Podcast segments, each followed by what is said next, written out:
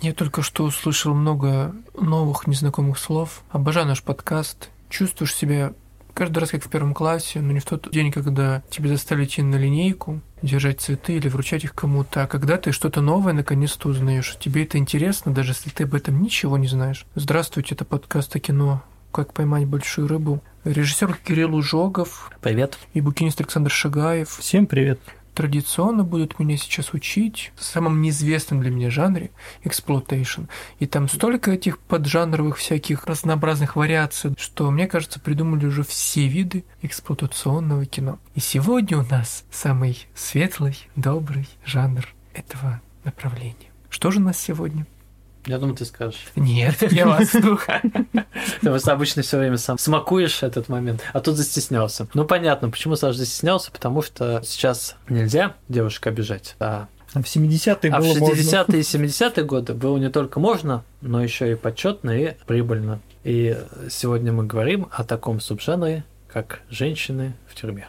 И бонусом еще к ним у нас пойдет Nutsploitation. Теперь вы понимаете, почему не хотел этого говорить? Нет, на самом деле я мог бы это сказать, но это так всегда звучит как-то высоко, не для моего киноума, скажем так, что я бы хотел, чтобы Кирилл это сегодня озвучил. Скажите мне, значит, ну, во-первых, раскройте, что это значит женщина в тюрьме, то есть это что, они туда попадают, и там трэш всякий происходит? А вот что? что вот слышишь, что и значит. Первый признак фильма в жанре «Женщины в тюрьме» — это женщины и тюрьма. Тюрьма, да. Красивые женщины. И обнаженные. Обнаженные, да. Ну, а дальше там еще, конечно, всегда есть насилие.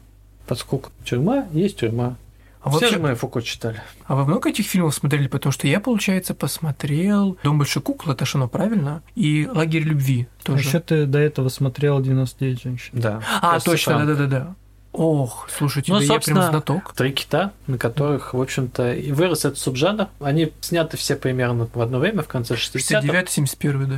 В общем, это очень простой жанр. То есть э, режиссеры брали определенное количество женщин, снимали помещение, которое похоже на тюрьму, и в меру своей фантазии что-то с этими женщинами делали пытаясь при этом не скатиться к откровенной какой-то порнографии. Кто-то вот. скатывался. Кто-то скатывался, да. А кому-то потом продюсеры доснимали уже другими режиссерами определенные сцены, как это частенько было с тем же Франко, например. Когда этого не хватало, да, то снимали еще и клубничку есть, отдельно. Просто во всех странах был разный прокатный рейтинг. Что-то можно было показывать, что-то нельзя было показывать. Что-то можно было снимать, что-то нельзя было снимать. Тот же Хес Франко, он на родине-то особо ничего не снимал. Он снимал в всяких Люксембургах, Лихтенштейнах и вот этим вот все. В офшорных зонах. Ну, Хес Франко был этнически испанцем, он не мог ничего снимать в те времена. Ну, вся понятно. Испании, это понятно.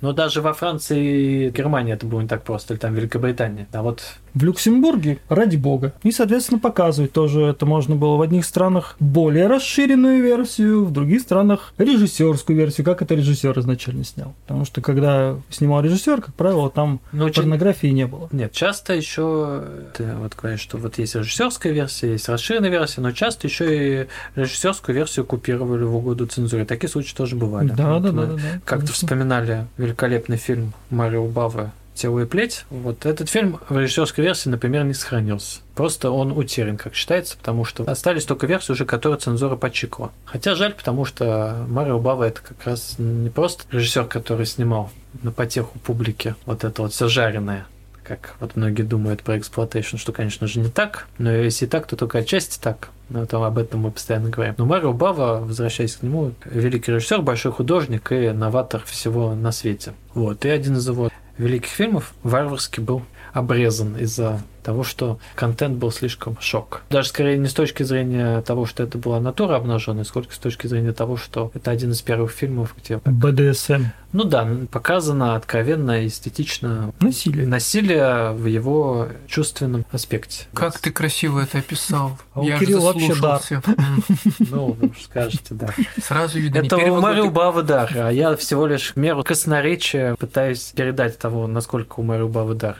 Ну, мы говорим не про Баву, и если уж возвращаться к женщине в тюрьме, то да, жанр этот вырос э, изначально из стойкого, видимо, и достаточно сильного спроса на подобный контент. Тут можно рассуждать, почему так произошло. Ну, во-первых, долгое время ни в Америке, ни в Европе просто нельзя было ничего из этого снимать. То есть не откровенного, не жестокого, там по разным причинам. В Америке был тот самый пресловутый кодекс Хейса, то есть строгая цензура до середины 60-х годов. Там не то, что что-то откровенное снять, а даже некие моральные ценности нельзя было сомнительные продвигать. А в Европе были разные политические режимы, которые по разным причинам ну, то запрещали, же самое, да, да, есть, да там где-то чуть, где-то чуть пофривольнее, где-то пожестче, в зависимости, да, от того, в какой именно уголок Европы тебя занесло бы в то время. Но 60-е годы это резкий сдвиг в Западной Европе, в Америке это понятно, да, происходит много чего, в том числе, естественно, это все на массовой культуре отражается. И, наконец, люди которые хотели смотреть не просто на голых женщин, но еще на голых женщин, лишенных свободы и подвергаемых экзекуциям. экзекуциям различным, да. То есть не просто физическому насилию. Это выстрелило. Выстрелило одновременно из нескольких пушек от нескольких авторов. Вот мы сейчас упомянули, Саша, по-моему, как раз все три фильма назвал, которые считаются, если не первыми, то наиболее повлиявшими на жанр. Это 99 женщин Хесуса Франка, Лагерь любви. Лагерь любви номер 7. Это важно. Лифроста. Да, это важно. И, конечно же, может быть, не самый из них выдающийся, но тот, который на слуху, что называется. Это «Дом большой куклы» Джека Хилла. Можно тогда сразу вопрос, а почему «Дом большой куклы» на слуху? Потому что для меня, как неофита, скажем так, в этом жанре, я не, не знаю. вижу разницы. Почему? Он более известно считается? Да, но он более известный, во-первых, потому что он получил множество продолжений, и он наиболее коммерчески успешный был. Почему так произошло? Тут можно ну, долго гадать, да, просто так произошло. Вот произошло. Кстати, лагерь любви номер 7 был снят до этого. Но он все-таки является скорее первым нацплотейшном, то есть фильмом, эксплуатирующим э, нацистскую тематику. Да. То есть, грубо говоря, когда действие происходит во время Второй мировой войны, и главными экзекуторами выступают непосредственно немецкие национал-социалисты, эсэсовцы и так далее и тому подобное. То есть, что является для такого массового зрителя ну, главным триггером, главной, главным главной страшилкой, что демонизировано больше, чем нацизм, ну, тяжело что-то найти. Да. А, а что беззащитнее и хрупче, чем обнаженная женщина? Ну, тоже. Вот тебе, и пожалуйста. Как бы, вот, со- вот они сошлись. вот это вот да. все, получается Nazi exploitation. Пожалуйста. Вот мне кажется, кстати, в случае с всей нацистской историей а, очень четко можно понять любому человеку, что такое эксплуатейшн. То есть человек, который, знаешь, вообще не в теме истории кино и так далее, сказать ему, вот тебе пример, ну, особенно в России, мне кажется, имею в виду на наших зрителей, понятно почему. Кстати, понятно сразу, почему у нас, например, такого не могло быть. Да. Вот Nazisploitation, потому что у нас другое отношение к нацизму и всему остальному, которое прививалось нам годами. А в той же Америке они во Второй мировой участвовали гораздо меньше, чем мы, например. И у них это именно как образ образ такого абсолютного зла. Но оно где-то вот далеко, и его можно оно эксплуатировать. Да. Оно не настолько табуировано, и это такие экзотичные карикатурные злодеи. Причем они действительно экзотичны, потому что войну видели только именно военные, да, американские, а остальные рядовые американцы войну видели тоже из масс-культуры, из пропаганды фактически. И вот этот образ запущенный, страшного, жестокого, похотливого вот парня со свастикой, он, в общем, уже существовал. Осталось только его теперь использовать в новом контексте, который стал стало можно снимать. Вот, собственно, этим самым Лев Роста занялся в своем фильме, Лагерь о котором нам Саша расскажет свои впечатления. Мне кажется, из этой троицы это точно тот фильм, в котором есть хоть какая-то сюжетная, ну не знаю, линия. Вот сейчас вот обидно стало. Ну почему нет? А вы знаете, что в 99 женщинах нет? Нет, ну там она тоже, ну я имею в виду хорошо. Тебе... Смотри, во всех абсолютно фильмах которые про женщин в тюрьме, в них примерно одна и та же всегда сюжетная ну, линия. да, но тут, понимаешь, хотя бы в этом но лагере там... там есть хотя бы политическая подоплека, типа супергерой, ну, который там, там как раз таки политическая подоплека из-за того, что это нацисплотейшн. Ну да, но там, ну, послушайте, нет, я понимаю, что, конечно же, в тюремной всей этой истории, ну как может быть, но забросить просто, женщину в тюрьму. Я знаю, Саше просто всё. понравился финальный твист. Да ну слушайте, ну! Я не к тому. Я объясню, что нам пытается сказать Саша, в этом фильме есть в начале и в конце... Какое-то связующее звено. Связующее звено, да. Ну, то есть первые пять минут этот фильм притворяется обычным фильмом о Второй да, мировой да, войне. Да, да. И последние пять минут он тоже притворяется обычным фильмом о войне. Но делает это с фигой в кармане. В конце так особенно. Да, но вообще это фильм о том, как немецкие солдаты истязают женщин и делают с ними все, что хотят. Они у них в сексуальном рабстве. Но они пока еще не делают с ними прям вот все, что хотят. Ты просто еще не посмотрел фильм Эльза Волчица СС. Вот. Нет. Который снят был позже, вот он уже тему нацплотейшна раскрыл. И, в принципе, «Лагерь любви И- и номер 7» раскрыл, и закрыл. фильм, фильм неизвестный, по большому счету. Собственно, поэтому мы про него и говорим, потому Да, что потому про что- Эльзу-то знают все. Но формально он, если не самый первый, то один из, да. Потому что Эльза Волчица СС, это вот, когда говорят нацплотейшн, подразумевает его. Там уже эта тема раскрыта и доведена до некого абсолюта. Но ее бы, возможно, и не было, потому что товарищ Дон Эдмонс, вошедший в историю как автор вот этой знаменитой нетленки про Ильзу, волчицу СС, он, собственно, сей фильм снимать никогда не хотел. Более того, он очень стеснялся его снимать и даже поначалу отказывался. Но к нему пришел продюсер, причем с наличными, причем с хорошими наличными, положил ему вот деньги под нос и говорит, вот тебе сценарий, вот это ты должен снять. Он говорит, нет, ну что вы, я режиссер, за кого вы меня принимаете? Ну, потом посмотрел на наличные, посмотрел, значит, на свой голодный желудок и рваные кеды, снова на наличные, снова на сценарий. Ну и чем все закончилось, все мы знаем. Это я к чему? К тому, что коммерческий потенциал этой темы был понятен уже после выхода вот этого знаменитого фильма про лагерь любви. Собственно, что женщины в тюрьме, что нацплотейшн, их рассвет и закат произошли практически одновременно. Поскольку... Слушайте, можно глупый вопрос?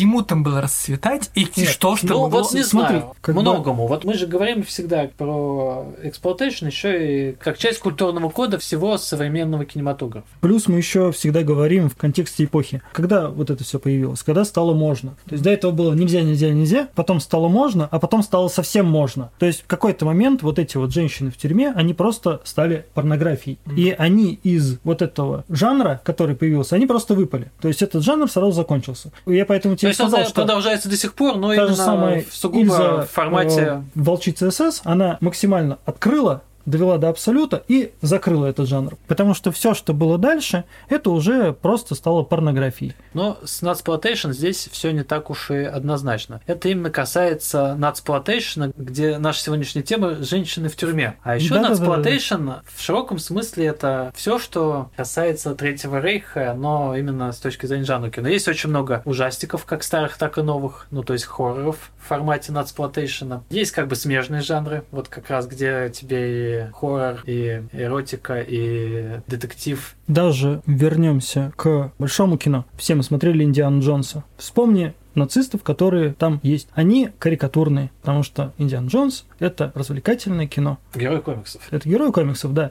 И там соответствующие нацисты. Прости, эта фраза, соответствующий нацист, это было Ну, прекрасно. Нацисты из фильма Спилберга и нацисты из фильма Ли Фроста «Лагерь любви номер 7» не так уж сильно отличаются друг Да. от друга. Об этом хочешь сказать, Саша. И, кстати, они тоже Вот, мучают это- подружку Индия. Помнишь да, да, историю да, да, там? да. Все это возвращает нас к тому, что Спилберг изначально снимал эксплуатейшн. Ну, в общем, да. Ну, я помню, мы говорили, кажется, это во время самого первого выпуска, нет? Ну да, Потому так что да, да, да. челюсти... это- Челюсти, да, это первый эксплуатейшн, который стал супер блокбастером. Вот выстрелила то мужика. А, ладно, значит, мне очень понравилась мысль Саши про то, что открылось и захлопнулось. Вот тут прям мне все четко стало Хотя, понятно. может, не первый. Вот даже А пятница 13 она когда вышла? Не раньше ли челюстей, например. Да там в то Ну, там время как одновременно, раз, да, всё это то есть, покатилось, э, то есть- Как только поняли, что на это можно бабло делать, сразу за это взялись другие люди совершенно. Да даже не другие, а просто самым талантливым из этих людей дали другие ну, деньги. дали деньги, да, так, да, да. Ну, я имею в виду, другие люди занялись, это продюсеры. Да, То да, есть да. они просто хватали до этого никому неизвестного режиссера, давали ему кучу денег и заставляли снимать не две недели, а условно месяц. Ну да, то есть если раньше этому режиссеру давали деньги ребята, которые содержали небольшой ночной кинотеатр, то теперь ему давали деньги ребята, которые содержат огромные кинотеатры по всей стране. Поэтому да, это была новая эпоха. Собственно, это была эпоха уже не эксплуатационного кино, а совсем другого кино, которое мы все знаем и любим, у которого, как Саша все время печется за оценки на... Я не пекусь. Я запекаюсь. И, да, И подпекаюсь, и подгорает у меня от этих оценок. Я их не ценю. Не ценю оценки. А еще и удивился в очередной А раз, ты что... ставишь чел- оценки? Да, конечно. А еще я... Биполярочка, да? Бывает. Нет, я на самом деле тоже ставлю оценки, но я для того, чтобы не понимать, вообще смотрел этот фильм Вот, мне то же самое, А там можно просто отметить, как посмотренный фильм. Ну ладно, ну не строй нашу систему, пожалуйста. Там есть такая кнопочка. Да? Вот елки. И не париться с оценками. Теперь, не оправдаемся. Там есть галочка. Я посмотрел все. Да? Потому что у меня есть только галочка «буду смотреть», а вот галочка там «я есть. У посмотрел». нас все и- сломалось, Кирилл, мы ничего не знаем. Мы А, любим ставить оценки. Ну, ну, не суть. Ладно. Я просто в очередной раз удивился, что челюсти в 75 году-то сняли. Круто, конечно. Совсем вот рядом же. Ну, Ну, я имею в виду к тому, что мы сейчас обсуждаем, это вот буквально там типа 4 года, челюсти и бабах. Ну, это же все произошло не в один день. Понятно, что челюсти это был такой первый рывок. И Ну смотри, сначала были Грейнхаусы, вот Да. эти вот кинотеатры, а потом появился ВХС, VHS, да, по- вот, кассеты и видео. как бы это был второй, Второй уже. глоток. Люди перестали ходить в кинотеатры, а смотреть вот это вот Счастье дома они не перестали. счастье дома они не перестали. И поэтому второе дыхание открылось уже в 80-е. Но это дыхание тоже предмет отдельного разговора. Мы сейчас говорим про Да, давайте. Мы еще до него ранние классические, да, фильмы, скажем так. Ранние Да. классические фильмы. То есть у нас будет поздняя классика. Да, конечно. Собственно, Средняя и поздняя. Условно говоря, Прекрасно. поздняя классика, она стала современностью, поскольку ничего нового в культуре-то не происходит, начиная годов с нулевых, по большому счету. Сейчас начнется старческое занудство. Но это не старшее Да я шучу, я такой же. В общем-то, плюс-минус этот взгляд разделяют не только стар, но и млад. Собственно, молодые режиссеры и снимают так называемые вот эти неоэксплуатейшн. Зачем-то? Вот надо спросить, зачем и почему. Еще вот в 90-е казалось, что это ретро-жанр, Да, который, все, умерла и умерла. Да. Но нет. который не вернется, потому что мы придумаем много нового кино, но внезапно 90-е закончились, и Идеи тоже. да, эксплуатейшн вернули. Ну, не только эксплуатейшн, много чего вернулось, но эти фильмы получили вторую жизнь, иногда совершенно новую жизнь. И быстрый вопрос, мы вернемся наконец-то к теме сегодняшнего разговора. А Мэнди это же считается New Exploitation? Ну, по сути, да, да, да, конечно. да. По большому счету, Которого мы, кстати, обсуждали в одном из выпусков. Все два Все фильма. два фильма Косматоса обсуждали, это я помню. Хорошо, мы уже убежали далеко вперед, но нужно все-таки завершить историю с, как бы это ни звучало, с нацистской тематикой. Что можно еще сказать про сам жанр? Вы, да, сказали, что все тюремные примерно одинаковые, потому что, во-первых, они потом перетекли, как оказалось, в порнографию, а во-вторых, потому что, ну, забрасывают женщин в тюрьму и там с ними творят, что хотят.